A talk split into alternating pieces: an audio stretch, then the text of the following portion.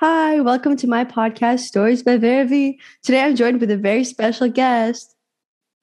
Hi, I'm Sasha, or on Instagram at a London girl. And today we'll be discussing what's it like studying at UCL. Interesting stories by interesting people. Stories by Vera V. Would you like to introduce yourself? Um, so yeah, I'm a postgrad student at UCL studying international real estate and planning. Um, so I've only been at UCL technically for a term now, but I did my undergraduate in Nottingham. So been in the London in the UK system for a while now. What's spring break been like for you? I mean, sorry, winter break. a little bit in the future. Getting ahead of yourself there.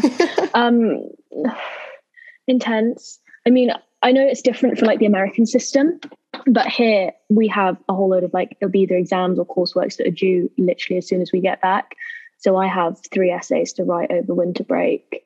Um, so it's been trying to find that balance between actually spending time with your family and trying to get everything done.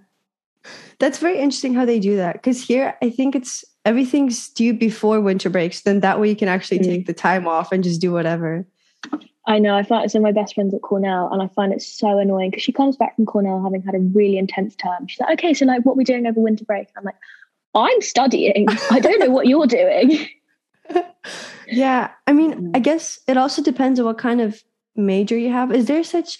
I don't know. This is gonna sound really dumb, but I'm just really not familiar with the British yeah, system. Cool. Is there like um, a a major more, system? Yeah, yeah. How does that work? Uh, so I know that you guys, you know, you might say that you do comp sci as your major, but you have to take things like you might have to take a language credit or a sport credit. Yeah. Uh-huh. We don't have that. Like really? So for example, backtrack to the UK system. So from 16 to 18, you actually only study three or four subjects. Mm-hmm. So you pick three or four specific subjects that you study, and then you go to university and you study one subject. Like solely one subject. So I studied geography at my undergrad. I mean, obviously geography is quite broad, but you know, you don't you don't have in the same way that you guys have to do certain credits outside your specific school. Mm-hmm. So you really got to choose something that you like when you go to uni here because you can't really do the whole like swapping major thing. Like if you apply for I don't know, dramatic arts, you can't suddenly swap to medicine. Really? Oh, that's so interesting. Because here, yeah. well, first of all, like you said, you could always switch it. But then also, I don't know if it's like that there, but you could also do a minor. So you could do like a major psychology and a minor of economics. Is that a thing? No. no, I mean, we had, I think we had one module which we could take that was outside our school, but it had to then be approved by our school. So I did uh, Mandarin. So I studied Chinese for three mm. years at, at uni but it's very rare that you will really find. I know you could do a few economics modules, but none of it counts as like you won't say, "Oh, geography minored in Mandarin." No, you just got geography. Uh-huh. So you have to be fully committed then, huh? yeah. So that's why it's quite interesting because for what are 16 to 18 exams, we call them A levels, mm-hmm. and they're actually done up to the level of your first year at uni. So, for example, if I got a maths A level, which is what we get 18, that's the equivalent of your first year of university maths credits. Uh-huh. So like we do things to a very very specific they, they do specialize early here but you know it's good if you know what you want to do. Yeah. Not so good if you're not sure. Do you feel like that system of studying four subjects for the i guess a levels was that helpful for you? Or would you change anything about it it was helpful in a way for me because I knew English and history, not for me, mm-hmm. did not like them. Um, and I knew that I was really good at maths and geography. But then you do end up in the problem. So I ended up doing maths, biology, chemistry, geography. Yeah. And chemistry was not for me either. But I didn't find that out until I was 17, so in my second year of doing it. By which yeah. point it's too late to drop to change it. Um, so you just have to carry it on. Uh-huh. Um, and there's such a heavy weighting put on them so that if you don't choose them properly, like you're a little bit screwed. Yeah. Um, I mean, in some ways it's good because, you know, we had kids who like were not good at science, maths, that wasn't for them. So then in their A levels, they could just do, you know, English, history, dramatic arts, you know. Mm-hmm. So I think it, it gives you more freedom, but it does assume from a young age that you know exactly what you want to do. Mm-hmm. And the A levels, they're not a requirement, right? It's kind of optional. Uh, yeah. So oh, I might be wrong here, but I think we can leave school at 16, but you have to go to a college of some sort. So you have different types. So we have something called A levels, mm. obviously. We also have something called IB, which is International Baccalaureate, where you do more subjects. Or you can go to like college and you study um, vocational specific. Yeah, yeah, yeah. Yeah. But I'll be honest, I don't know much about them because I went to the kind of school where it was like 99% of you will go to university. Uh-huh. So we were just sort of funneled down the path of university. Because I think, I might be wrong again here, but I'm pretty sure that um, schools get um, bonuses for if their kids go to uni. Do they? I might be wrong, but. That's interesting. yeah. But it's different. Yeah, but but to be fair, I don't know. Do you guys have such a culture of like taking a gap year? Um. Yeah. I mean, uni. Yeah. No. That's that's pretty common. I'd say not like everybody does it, but it's definitely an option. Yeah, because you guys have four years. It well, is four you? years. Yeah. Mm-hmm. So if you took a gap year and then did four years, you're not going to graduate till you're like 23 or 24. 23. That's kind of oh my god. That's old. That's old. yeah, and think then, about it. Uh-huh. But you could have been working for five years by that point. No, that's how I think of it. Yeah. Because I mean, you you you don't want to go to uni, do you? No, we're not planning um, to go to uni. No, but I mean, technically, because the system it's kind of weird in a sense that I technically have a year of university completed, like by credits, because everything's counted by credits. So you, you guys have one of the weirdest systems I've ever come across. It is. I can't even understand it completely myself. I find it so so odd. Like the fact that you guys graduate with like what your GED, and oh, like just that's it. You like you I don't mean, come out with grades. No, GED is an option because usually. So right now I'm graduating early, but I'm graduating, so I'm gonna get my diploma and like my grades and stuff. But if I were to drop out right now and not finish, but then come back to school later on to finish high school, then I'd get my GED. That's like a test saying that, you know, you have that basic education. You can grad what does graduate early mean? Oh, oh I guess I have to elaborate. So graduating early from high school, so like I said, everything's counted by credits. So to graduate yeah. high school, you need like 200 40 i don't know don't quote me but somewhere around there. So basically if you get all your credits for your needed subjects early then you can graduate early. So i'm doing it one semester early. Does that make sense? We cannot do that. Really? So how is that measured? Like do you not have credits or?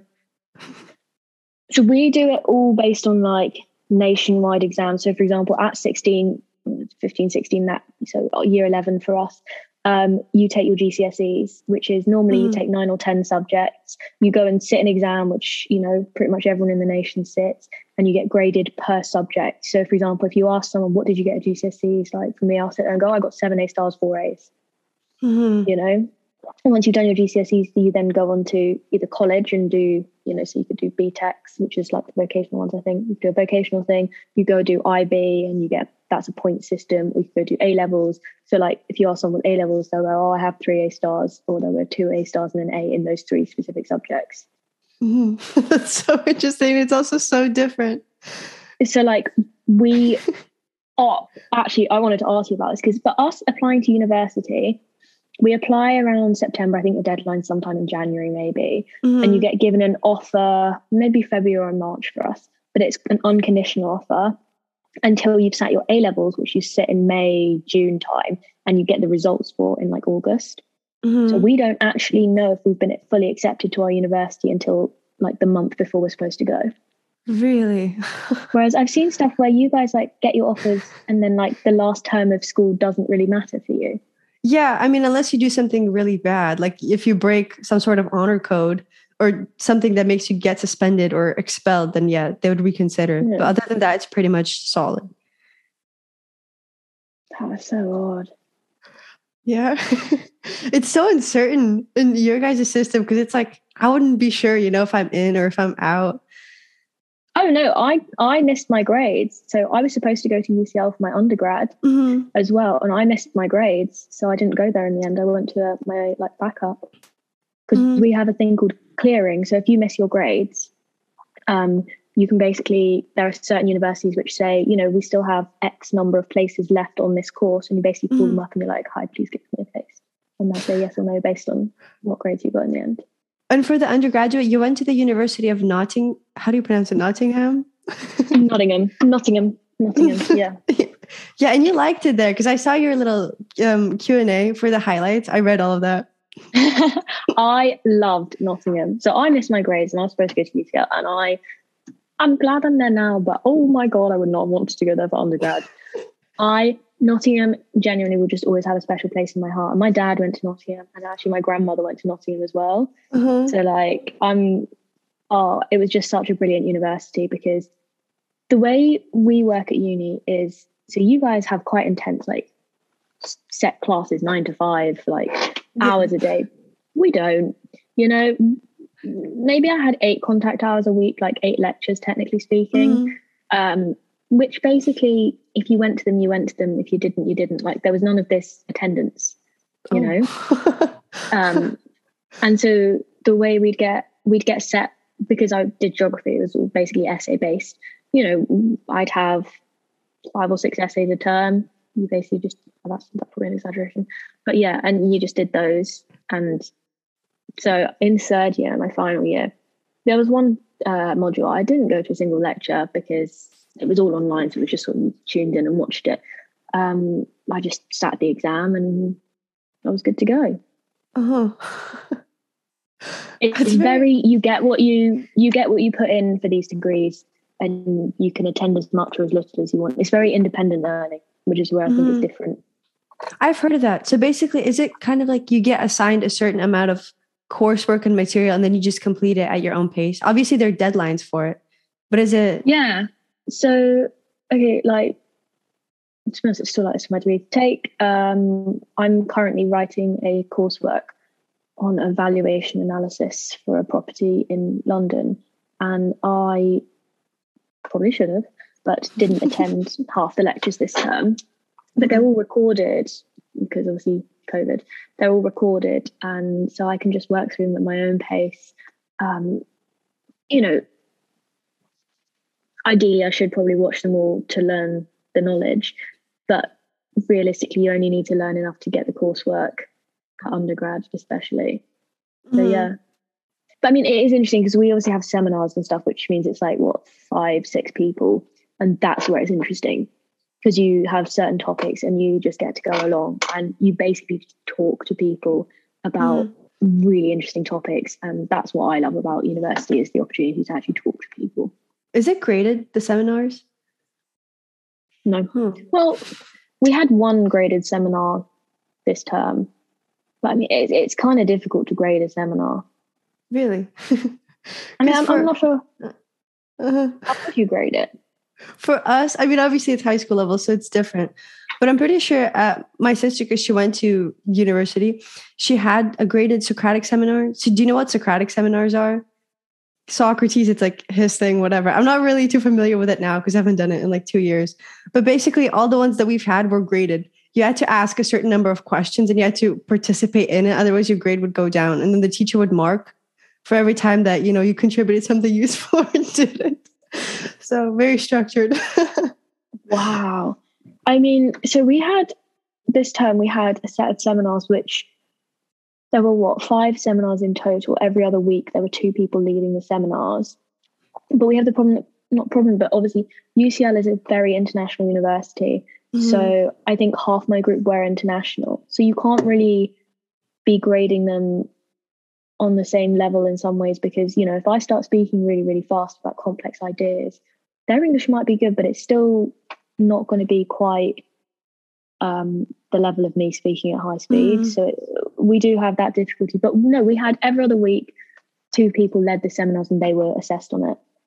I mean, truthfully, I don't really understand how we were assessed on it, but you were had fun. had fun. I really enjoy these things.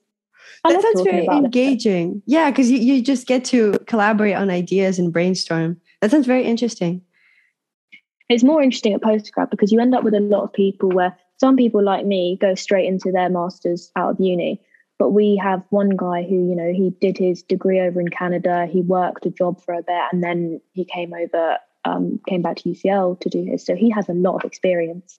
And then mm-hmm. obviously it's led by the seminar leader who is himself an academic. So you just get some really, really interesting stuff coming out that you otherwise wouldn't have. No, definitely. Because I feel like that also makes people more interested in their subject as a whole instead of just doing things to do them. Oh Does my God, yes. Yeah. Yeah, I think that's one of the things that people were concerned about with um, university going basically online is that why am I paying for something which I can essentially just entirely do on my own? Yeah. Because um, that was my concern. Like at Nottingham, it was fine because, you know, everyone kind of gets an undergrad or whatever. But doing a master's, I was like, especially because this is like a professional master's, it's sort of um, needed if I want to go on to do my professional accreditation in real estate. Um, mm. I was like, I want to be talking about this. Like, I've chosen to be here. I want to be talking to people who are interested in it. And a lot of the ideas are a lot more complicated. So, why would I for something I can do at home? So, that's why I think these like seminars and tutorials are really, really important. Mm-hmm. How many are there in a month or like during a semester for those seminars? I think you mentioned it. Um, so for one of my modules, we had it every other week basically. So I think we end up having six, maybe six, maybe. Mm-hmm. But um, for my economics module, we had every week. Uh-huh. Um, so we'd have 45 minutes of going through the lecture material. This was my favorite module by far, by the way. I economics lady. Like, uh-huh. and the professor was just brilliant. Um, anyway, so we, we would spend 45 minutes going through the lecture material and then we'd break off 45 minutes and work in groups. And that one was really interesting because, well, I mean, there's currently restrictions, you're not allowed more than 30 people in a room, which is also good because it means that, you know, we'd then break down into like six groups of five and every week you rotate around which group you're with. Mm-hmm. So you get the opportunity to talk to everyone about, oh, it's just so interesting. It's actually That's just great. economics. Mm-hmm. Um, and so you said there's a different professor yeah. for it? Uh, yeah, so we have different professors for every module. And the modules, how long? Uh, normally, well, all my modules are one term long here. Sometimes you mm. have year long ones, but these ones are all one term. So, so it's like a class, basically, right? Because it's it's all yeah. kind of subject. Okay. Mm-hmm. Yeah. So, for example, my modules this term are European planning practices, economics, appraisals, and development mm-hmm. real estate development. So, yeah. And economics your favorite? Oh yes, but that's mainly just because I, I I absolutely love our professor. Um, she's just so cute, and her lectures like it's obviously quite complicated doing like um, economics of real estate. She mm-hmm. makes it sound so like easy. Like she breaks it down so well that I'm I'm just in I'm in love. And then we go into the the the seminar things and she explains it so well and she like really consolidates it and then we obviously have our seminars and she brings in these external speakers we actually get people who um who are in the industry you know mm-hmm. is that when you have that one or two professors who are just brilliant it, it really really makes it worth it like my my fashion professor in third year she was like that she was just they just bring that energy mm-hmm. fashion professor yeah, so this ah this is this is what's fun about geography is uh-huh. I one of my modules was a fashion module, so I wrote my final essay on um, fashion is a feminist issue. Discuss. So uh-huh. um, that was my highest grade. so um, oh, another thing I find interesting. So my the girl who lives with me, Hannah, she's Canadian, and you know I'll sit there and be like, oh yeah, you know I got um I got an eighty two on that essay. Say that to anyone in England, they're like, you you got an eighty two, and they're like, wow say that to anyone in North America, they're like, I averaged a 96 in my final year. I'm like, because in the UK, if you get above 90 in um, university, that means it's like academic publish worthy. You don't, really? you can't, basically can't get above 90. Um, yeah. so nobody gets 100%? oh, no, you, you, certainly not in an essay subject. I mean, I think you probably can in like a maths subject where it's obviously right or wrong. But in mm-hmm. subject, no. Because the way ours is graded is there's a weird transfer because I don't think it's exactly accurate, but um, our equivalent of a 4.0 GPA is a first class degree mm-hmm. for which you have to average over 70. And then it's over 60 is a 2 1, which I think is a 3.2 or something. Mm-hmm. And then, you know, so we go first class, 2 1, 2 2, third class, fail. Mm-hmm. wow, that's very interesting. That's why it's really interesting trying to like translate our grades into yours. Because if you look at all the calculators online, they're like, okay, first class, you've got a 4.0 GPA. And I'm like, I'll take it, but I don't think it's quite the same. Uh huh. Yeah, very complex. yeah. It's, it's quite interesting. The, the thing that I find most interesting is the fact that you guys have like credits for sports. Oh, yeah. Mm-hmm. You have compulsory. How often do you have to do sport then? I mean, I'm not sure at a university level because I'm pretty sure at but university level it's optional. But for um, high school, they changed the requirement. It was two years out of four because high school is four years, right? It's from ninth grade to 12th. You graduate when you're 18, technically. So you had to do two years and you could do it whenever. You could do a sport, but then you'd have to do off season training for it. So, like, basically the whole year. Fun. but now they changed it to just one. So, one out of the four years, you just have to do physical education or whatever. Hmm. So you only that was not what I was expecting you to say. What were you expecting? Because I mean, obviously you're not Canada, but in Canada, um, Hannah was saying that um, they basically did sport almost every day. Mm-hmm. Um, I'm like, wow, because we had sport once a week, maybe once a week. What did you guys once do? like in secondary school, we had sport once a week. In it was completely optional in final year. Once a mm. week, I think in year twelve and eleven.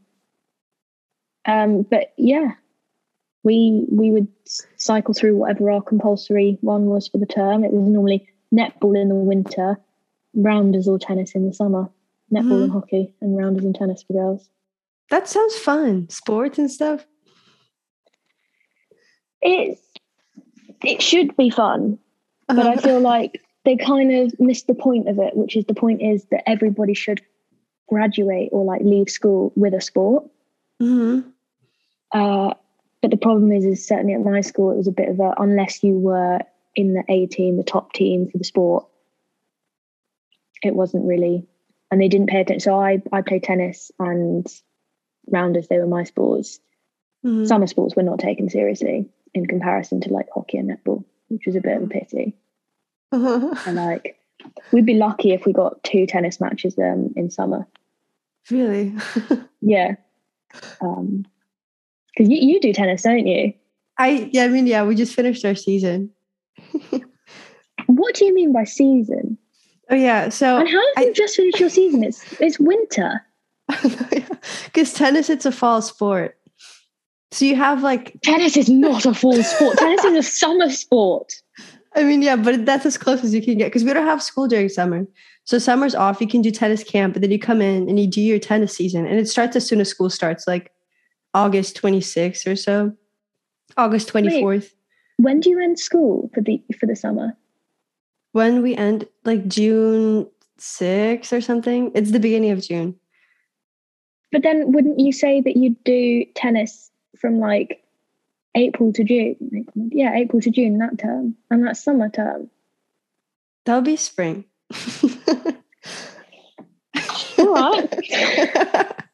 Yeah, it's different, but yeah. So the season is it's one semester long. So a semester is like I don't know. I don't know how many months it is, but it's from yeah. September, say the very beginning of September to ours ended.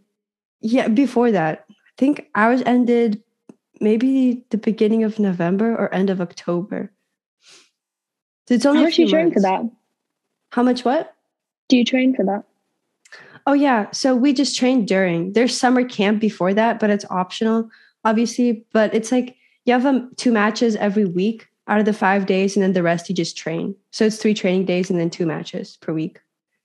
Wow. So I think total it's 18 games or so. It's quite a bit. You really get to That's- practice. That's pretty solid. That's nice though, isn't it? Yeah, Do a lot is. of people have a sport? Are a lot of people on some sort of sport or Yeah. really?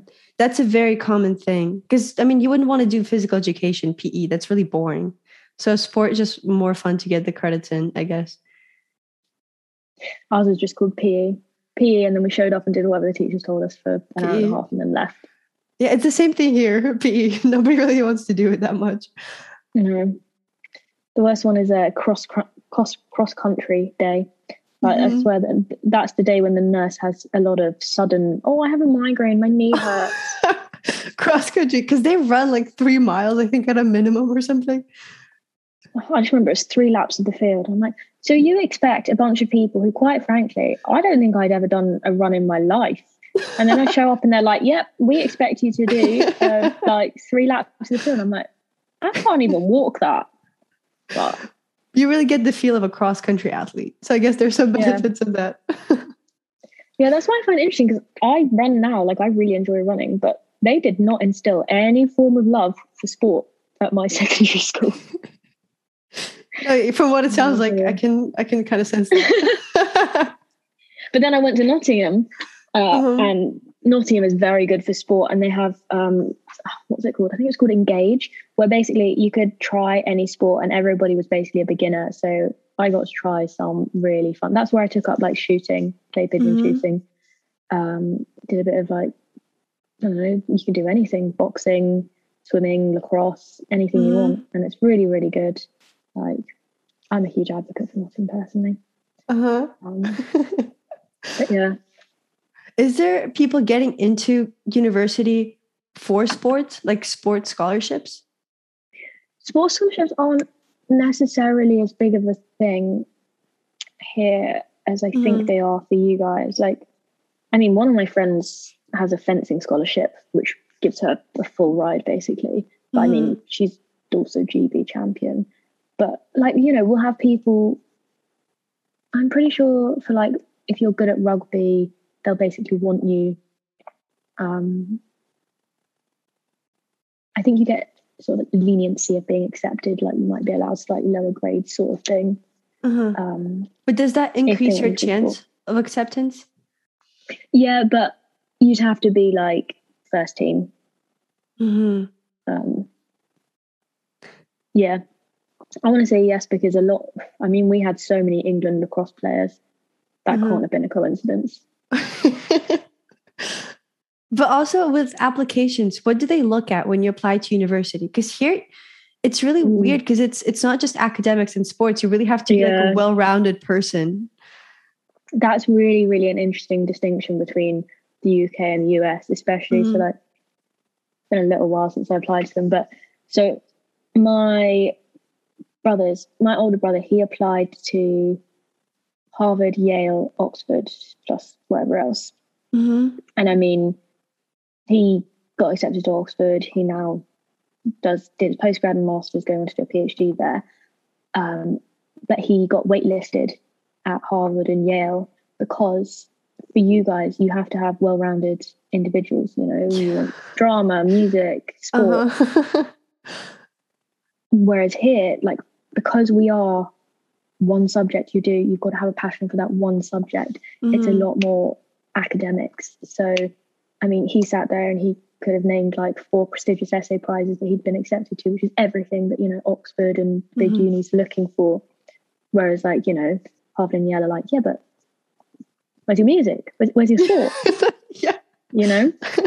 Uh-huh. Um, but I mean, I think it's interesting because you end up with different individuals. So, like, my little brother's at Oxford as well. He really loves it. He's doing classics.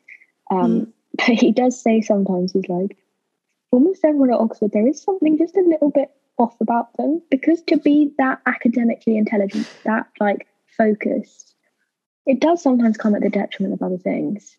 I Mhm. mean, that's a personal opinion.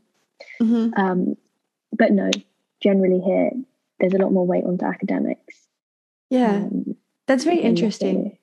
So there's no such thing. Like I mean, I guess maybe it just doesn't factor in volunteer hours and such, Um, or like club presidents. Yeah, I think so. To apply, you basically write a personal statement. Um, we have a thing called UCAS, which is basically the central system for where we apply for everything. And mm. you write a personal statement. I can't remember how long it is now. It's maybe a page, maybe less, which basically describes your motivation for wanting to apply for this subject. You know why you'd be a good fit for the subject, and it's basically a standardized one that you get that you send to five. You pick five universities that you can apply to. You can only mm-hmm. apply to five universities here. Um, and you send your personal statement, and then you have references from few teachers. And I, you know, you can basically talk about whatever you want in it. Mm-hmm. But oh, I'm pretty sure I just talked about academics. But I think you fill out uh, another. Sorry, it's been a little while since I've done this. I think you fill out certain forms which say like, you know, if you've got um, music grades or you've done we have drama grades as well, um, or we have something called Duke of Edinburgh actually, which is quite well known here, which was set up by the Duke of Edinburgh, which is basically an award where it has sort of four parts where you do an expedition. So the gold award, which is the highest, you do a five day expedition, I want to say. So, you know, you basically hike for five days and camp mm-hmm. in like the wilderness or whatever. Uh-huh. Why they let a bunch of 17 year olds do this? I mean, uh, we had one group which fell down a cliff. Oh, the whole group? Like two of the group fell down a cliff and like the teachers had to come out and rescue them. Oh. And then oh. on their next hike, they got so lost that they ended up getting back to camp at 10 p.m. I was like, why no one? Yeah, why didn't no one change this group up? Um, but no, that's one component. Another component of it is you have to do a certain number of volunteering hours, certain number of sport hours, a certain number mm. of an mm. activity, like a another activity and a residential camp. Because the idea is is it's supposed to like make you more well-rounded as a person. Uh-huh. And you know, when you get your gold DofE, you go to the palace and you know, um, Buckingham Palace, and one of the royals. Who did we have? well, I can't remember which. It's normally the Duke of Edinburgh, but he retired. You know, yeah. and, and and then they have a bunch of celebrities or minor celebrities. I think Benedict Cumberbatch did it one year, and you're mm. in groups and you sort of have your celebrity, and it's all it's just a lovely little. It's a very very British affair. Uh, it sounds really fun. yeah, it is really fun, but a lot of people do that because it it's. Yeah, I think there's certain like sponsorships you can get to do things and but we don't really do volunteering hours mm-hmm. at all. I'm starting to. Uh, we don't really create very well-rounded individuals here. very academically intelligent, though. no, I mean you can choose like your subjects for A levels. You could choose music as one of your subjects, mm-hmm. um, or you could choose PE as one of your subjects. Although that's more sports science than necessarily yeah. PE. But yeah. And for the personal statement, do you just write more about your ambition with the subject and where you want to go, what you want to do with it, or is it more centered on personal experience? Um, I think it's more on your. I actually found mine the other day, which is what is shocking. Yeah. Um, I think you just write about the subject, what you like about it, you know, what specific parts you enjoy, and then you sort of chuck in some stuff about like the extracurriculars that you do. Mm-hmm. Um, but I'm not sure because you guys do specific essays with essay prompts, don't you? I mean, yeah. But There's also the personal essay. I think that's a requirement when you apply. I'm not sure where, but I know my sister did it, and all my friends are who are applying to like universities and not community college. They're all writing it. But for us, it's kind of the standard is that you have to like it's not the standard, but I mean most people they don't talk about their ambitions. It's more of like a personal story. So it's kind of a sob story, like if I'm being honest. Ah. I love that. Yeah. Guilt trip them into accepting you. No, seriously. Because I'm pretty sure it's a running joke. I don't know if you've already seen um, videos like this, but it's literally everywhere it's kind of like the more you can this sounds really bad but the more you can i guess push on that sort of pity side the better. The more traumatic of a story you have the better. Really? Yeah. That's how i mean from my personal experience yes. Oh my gosh. I've ju- I just found my um my personal statement from back in 2017, and basically it's what it's 600 words. Um, it's I just talk about a couple of books that I found really really interesting. Clive Oppenheimer's book on eruptions. You basically, and then there's one paragraph of like 50 words at the end, which says, you know, I do other stuff. Mm-hmm. So it's basically 500 words of me just saying, I read lots of books that are about my subject. My subjects are about this. This is why you should, this is what I'm interested in. This is why you should let me in. It's mm. not at all. There's not really anything about me as a person in it. Wow. No it's just about my complete interest in the subject because obviously we're applying for a very specific subject so mm. you're doing it for three years and just that for three years so you've got to be interested in it mm. so for your field of study specifically how would you summarize it because i kind of get what it is like real estate but it's what is it specifically does that make sense oh gosh so well, i mean i don't really know uh, no. Um, so mine kind of has two parts, which is the real estate part, which is the sort of finance and economic side of things. You know, like, is it economically viable for me to buy this building? So you run a valuation, you run these financial models, and you say, you know, mm-hmm. yeah, we should buy this building. No, we shouldn't. There's that sort of thing. Is it in comparison um, to the market, or how do you evaluate it? Um, yeah, so there's a number of things that you use to evaluate a property you know the property itself you know sort of its location its um, structure if it's in good quality and then obviously you have market conditions so for example what's market growth going to look like um, is uh, what's the growth rate what's inflation what's what's the eco- economy in general doing mm-hmm. all of these different things affect the value of a building um, but then i'm also doing planning as well. So this is something which, to be honest, most people never really think about because you don't have to. But you know, you have to get planning permission for almost anything that you do, especially in the UK. Mm-hmm. And um, for us, we have a very tight planning system. I'm not a big fan of it. I can mm-hmm. talk about it for hours.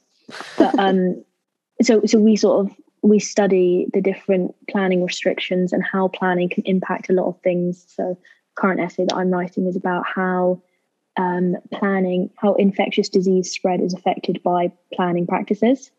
Mm. Um, and there, there's just so many little things which you don't realize are really impacted by the planning decisions in the built environment. Um, I can't think of an example right now. So, by planning, is it like property planning? Yeah. So, if I want to build a house, you know you've got to get planning permission for that um, and then you submit the kind of designs that you want to build for the house and then you know the um, the planning officer will sit there and say okay well i like the idea that you want to build a house but your house has to fit in with the rest of the community around it so you know you have mm-hmm. to have a mm-hmm. red brick house or it has to have tiles you know it's sort of to try and create a cohesive community or um, in in the uk we have a lot of things called grade listed buildings mm-hmm. because we have a lot of old buildings. So, for example, I live in a grade two listed house because it's from the what 1800s.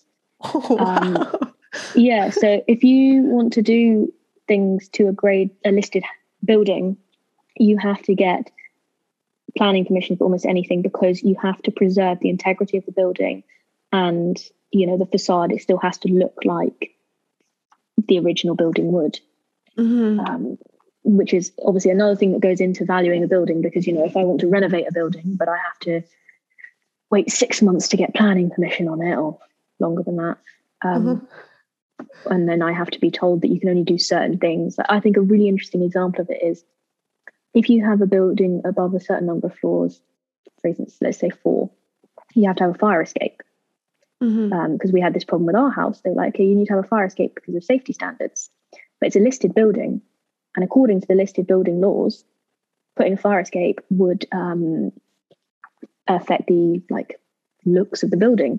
Mm-hmm. Listed building trumps safety hazards. Does it? yeah. So basically, uh-huh. they said, okay, you don't have to have a fire escape because being a listed building trumps that. Uh-huh. Which I mean, in one way is nice because it's like, oh, it would be ugly. But on the other hand, it's like, well, if we have a fire, like safety. I'm on the fifth floor. What am I going to do? yeah. Um, but no, that's that's the sort of thing that I do. Um, and then obviously there's the other side of like you know actual property development where you that's a lot more like sort of business negotiation sort of thing where they they teach you about that and yeah the essay that we're doing on that at the moment is nonsense. But yeah, what is it? means nothing to me, and I'm supposed to be submitting this in two weeks. It's uh, how does agency theory apply to a development problem? Mm-hmm. Yeah, yeah, no, that's about how much it means to me as well. I, I, I, don't. I, I've spent the entire term working on agency theory, and I don't know what it is. But now you have the whole winter break to work on it. oh, yeah. I've already submitted two assignments on agency theory, and I still don't have a clue what it is. I'm sure there's some sort of crash course videos on it. agency theory. I've tried. Minutes. Yeah, I've tried nothing. I don't.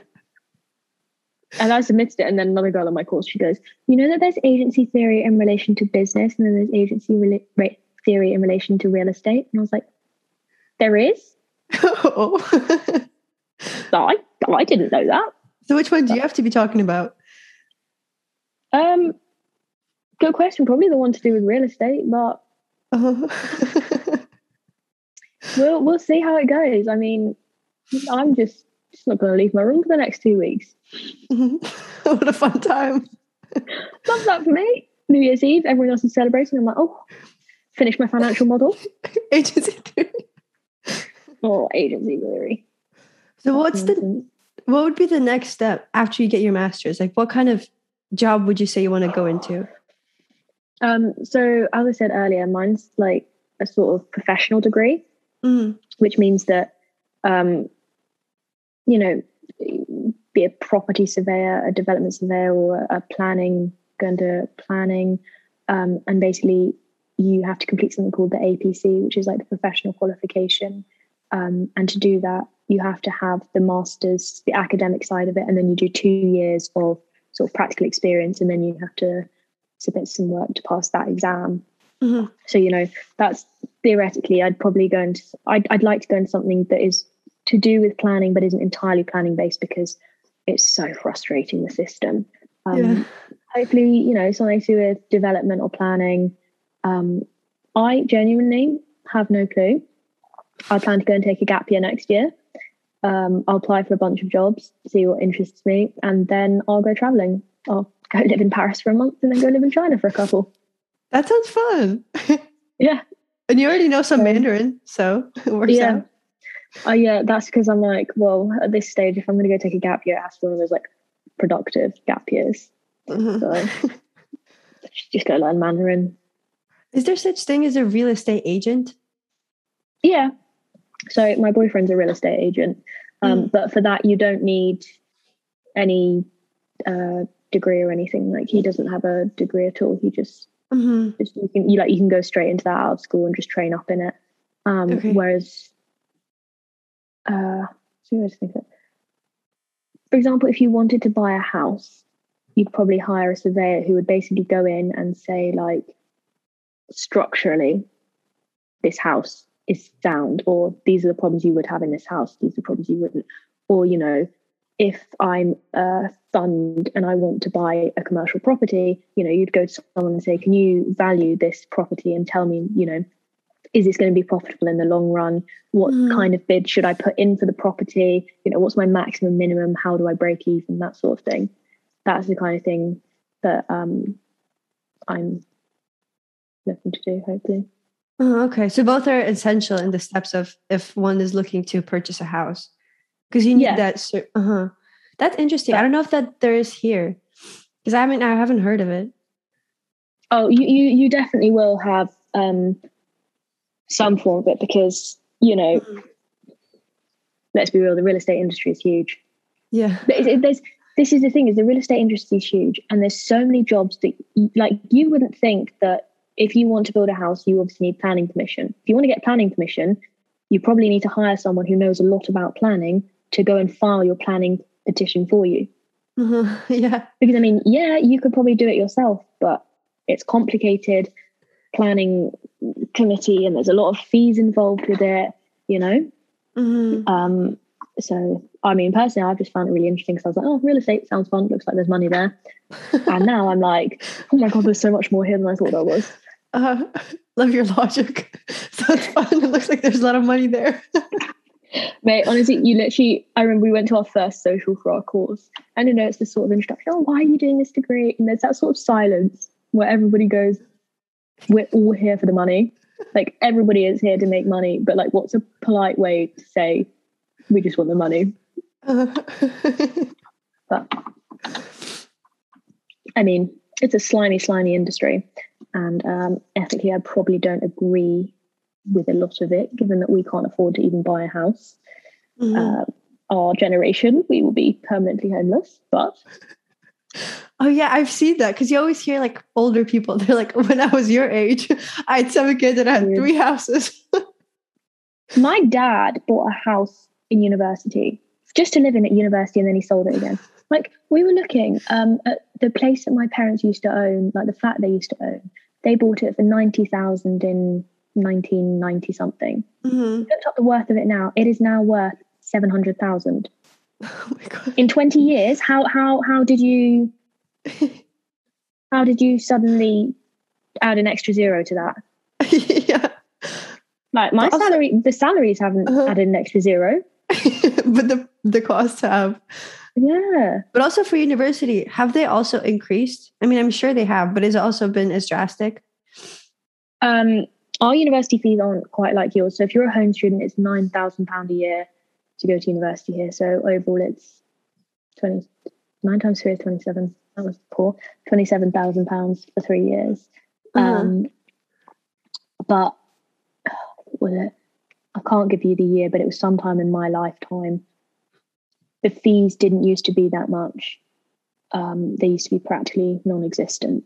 Mm-hmm. Um, and then universities basically said, "Oh, you can charge fees up to nine thousand. I think it was with the idea that you know the better institutions you'd pay more for, um, but obviously then everybody just raised their fees to the maximum you're allowed to raise it to. Yeah. Which, um, I mean, I mm, yeah, and and it's still subsidized by the government anyway. But the the big problem is is that certain degrees subsidize other degrees. So, like obviously geography, we don't have a lot of contact hours or whatever. But say if you did science or medicine, you're in almost every day. You're using the labs. So, whereas I might not, as a person, make the most of the nine thousand pounds, they're using more than. Mm-hmm. Um, that makes sense. But, and also, with would you say that in this current situation, it is possible to attend? I don't know UCL and pay all those fees and also support that endeavor via working a job that's available?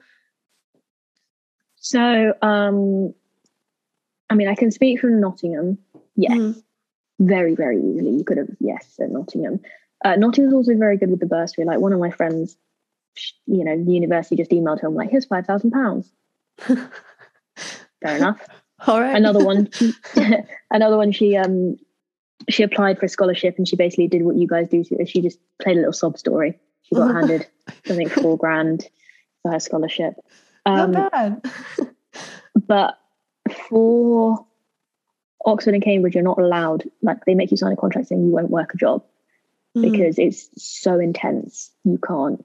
Um, and as for UCL doing my master's, I mean, I had a part time job for the first three months or so. So I quit at the end of November for two months, two and a half months, because it's just I I couldn't do both. Yeah, like it, masters, also because you know I've got one year to learn everything. Like I've got twelve months to learn something which some people take three years in their degree to do. So it is obviously mm. a lot more intense. But yeah, you could you could easily for undergrads work whilst doing it. Mm-hmm. That's interesting. yeah. What can you can you do that in America? I mean, no, it's not really probable. You could back like 40 years ago, you could work because all that's really accessible is a minimum wage job. So like a fast food restaurant yeah. or some sort of I mean, restaurant hostess, I don't know, just whatever you can find. And it's not really possible considering the minimum wage and then the cost that it is to attend university. What is your minimum wage? I think it's, and I guess it's different state by state, but it's like $15 an hour, I think, or $14 an hour, or maybe 13 I'm not sure, but it's like 13 to $15 an hour. So I'm not sure. So, like, if you worked as a waitress, would you get $15 an hour plus tips? I think so, yeah. But also depends where you're mm. working, because I mean, the tips depend on you know the kind of people that come in. I'm going to calculate this just quickly to see if I could theoretically. Right? Quick maths.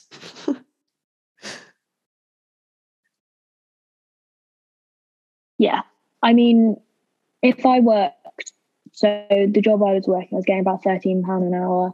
If I worked twenty hours a week, so that's a thousand. Yeah, I could theoretically support myself at UCL, but masters are more expensive as well. So mm, I've heard of that. Where an undergrad is nine grand, pretty standard. Obviously, it's different for international.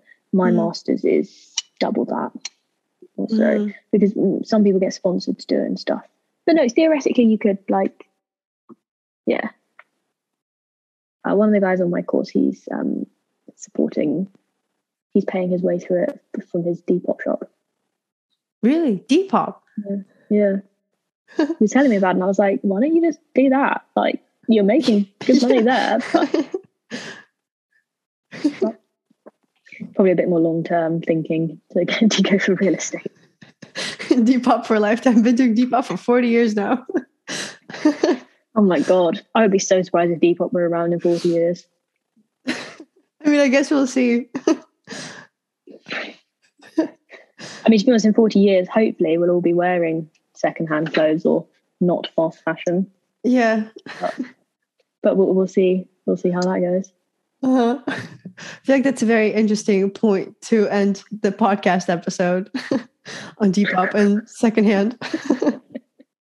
Tune in next time to hear Vera talk about. Do